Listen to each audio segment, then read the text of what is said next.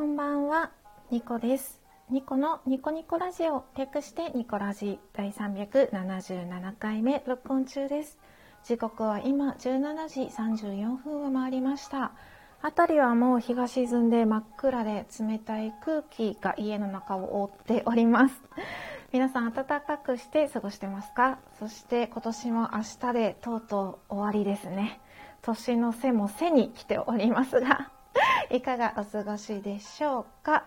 え日付の方は2021年12月30日ですね。もう冬休みにね、入られて、まあ、社会人の方も学生の方も多分あの冬休みに入られてゆっくりお過ごしの方が多いのかなって思います。ニコラジもですね、今年は思ったよりも更新できなくてすみませんでした。その中でもですね、あの過去回を聞いてくださったり、あの過去回にリアクションをくださったりですね、最近もあのいろいろとリアクションいただいていて本当にありがたいなって思っておりました。ありがとうございます。更新してないのに来ていただけるのが本当に嬉しいです。ちょっとですね、最近バタバタしてて、ラジオトークのアプリ見れてなかったんですけれども、先、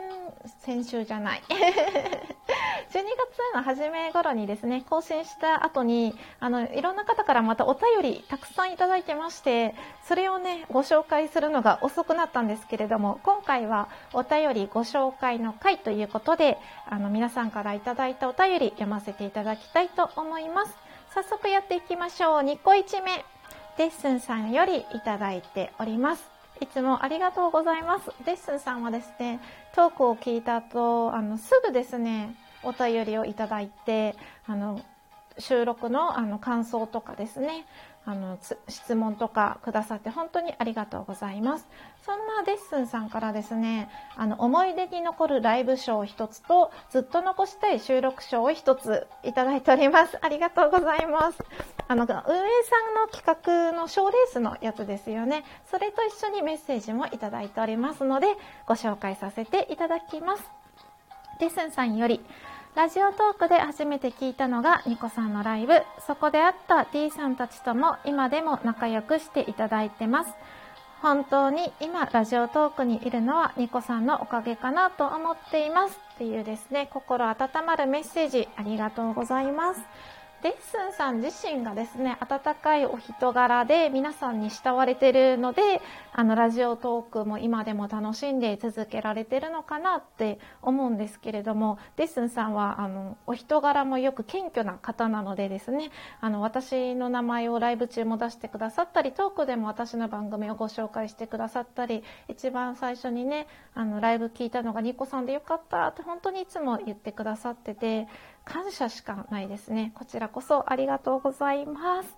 では次のお便り読ませていただきます。おでんさんですね。おでんさんはもう紹介するまでもなく、彗星のごとくラジオトークに現れて、もうほぼトップレベルの人気を誇っていると思うんですけれども、なんかよく関東の王に俺はなるとかよくわかんないことを言ってるんですけど、なんかそのよく、よくわかんないことをめっちゃ面白く言うのがおでんさん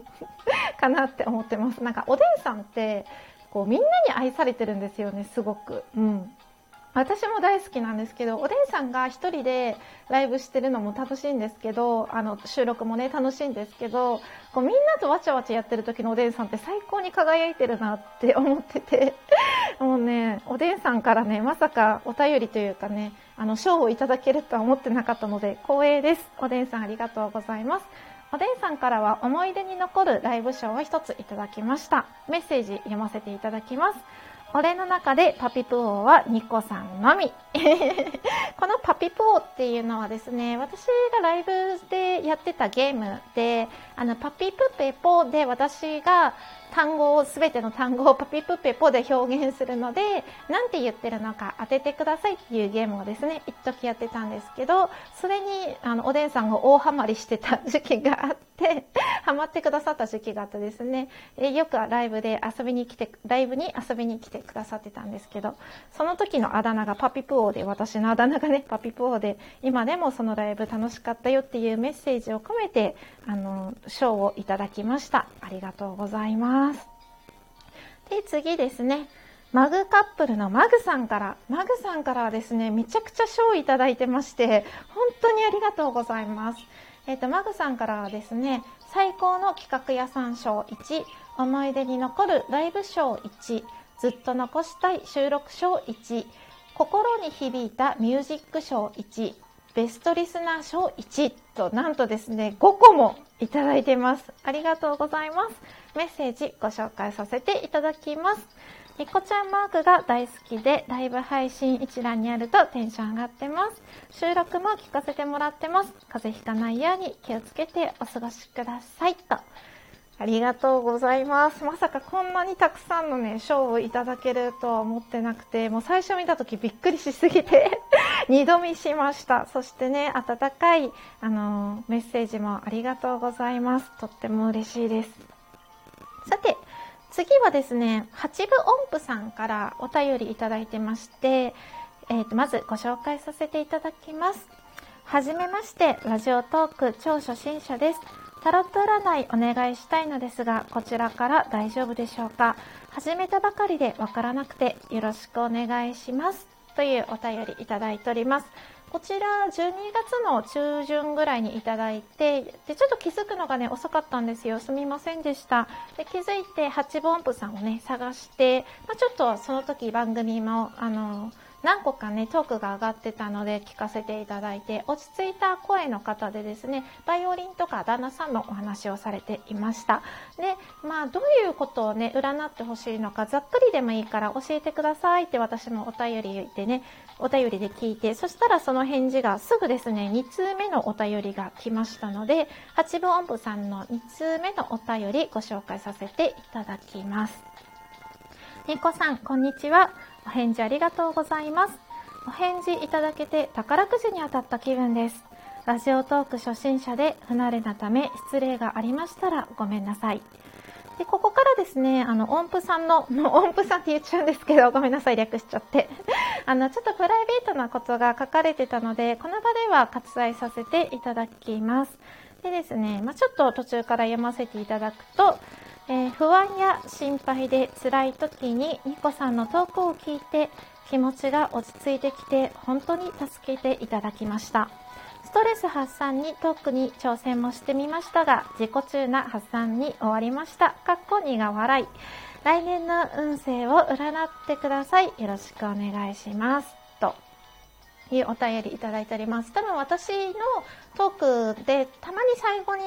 あの、占いとかね、募集してますっていうのをね、多分最後まで聞いてくださったからこそ応募してくださったと思うんですよ。それもありがたいなって思ったし、あと、ここにですね、あの、不安や心配で辛い時にニコさんのトークを聞いて気持ちが落ち着いてきて、本当に助けていただきましたってあって、私この一文にすごく、あの、感銘を受けたというか、なんか、あの普段ですね私ってすごくポジティブな方ではなくて、まあ、どちらかといえばネガティブなんですよ。でなんかたまにね自分が生きてる意味とはってとかちょっと考える時があってこの番組ではもう何万回も言ってるんですけど私別にその生まれてきてこれを成し遂げたいとかこれをしたいとかそういう目標とか夢とかがなくて別に目標とか夢とかなくても日常をね普通に楽しんでればいいんですけどまあ自分もね別にすごく悲観的になったり悲壮的になってるわけじゃなくて淡々と日常を過ごしている時にふと私が生まれてきた意味って何だろうって考えたり私はなぜこのようになんだろう命をなんだろうなもらって生きているのかみたいなことをたまにねなんかそういうことを考える時があってただダラダラ生きてるだけだなとか思うことがあるんですよ。私が別にこの世から消滅しても周りにはねもちろん影響あると思うんですよ家族とかには。あるけど世界的に何か損失になるわけじゃないしなとかそういうことを考えててただ私って生きてるだけだなとか思うんですけどただ生きててただ趣味のこのラジオトークをしてるだけで誰かの娯楽になったり誰かの助けになることがありうるんだってって思ってそれが結構衝撃なんですよラジオトーク始めてからすごく衝撃ででまた今回もお便りいただいて私ってただ生きてるだけだなって思ってたけどただ生きてるだけでもあの誰かの手助けを自然と,、うんと誰かの手助けになってたんだなって思ったんですよね。でもそれって私がなんかこう具体的に動いて何かをしたとかじゃなくてそう感じ取ってくれたこの音符さんの感受性が全てだと思うので私自身も何もしてないんですけどあただ生きてるだけでも意味があるんだなって思わせてくれたんですよねこの音符さんのお便りが。うんなんか改めてねそう思ったんですよ前からありがたいお言葉いただいてて 趣味でもね誰かあのね、ちょっとした時間を埋める隙間を埋める娯楽になるんだなって思ってたんですけどこのお便りをいただいて改めて思いましたね。本当にありがとうございます。で音符さんのこの運勢来年の運勢はまたちょっと別枠で12分とってお話ししたいと思いますので今回はお便りだけをね ご紹介させていただきました。でこの辺でね終わろうと思います。2021年。皆様どんな1年でしたか？終わり良ければね全てよしっていう日本のね素晴らしいことわざがあります。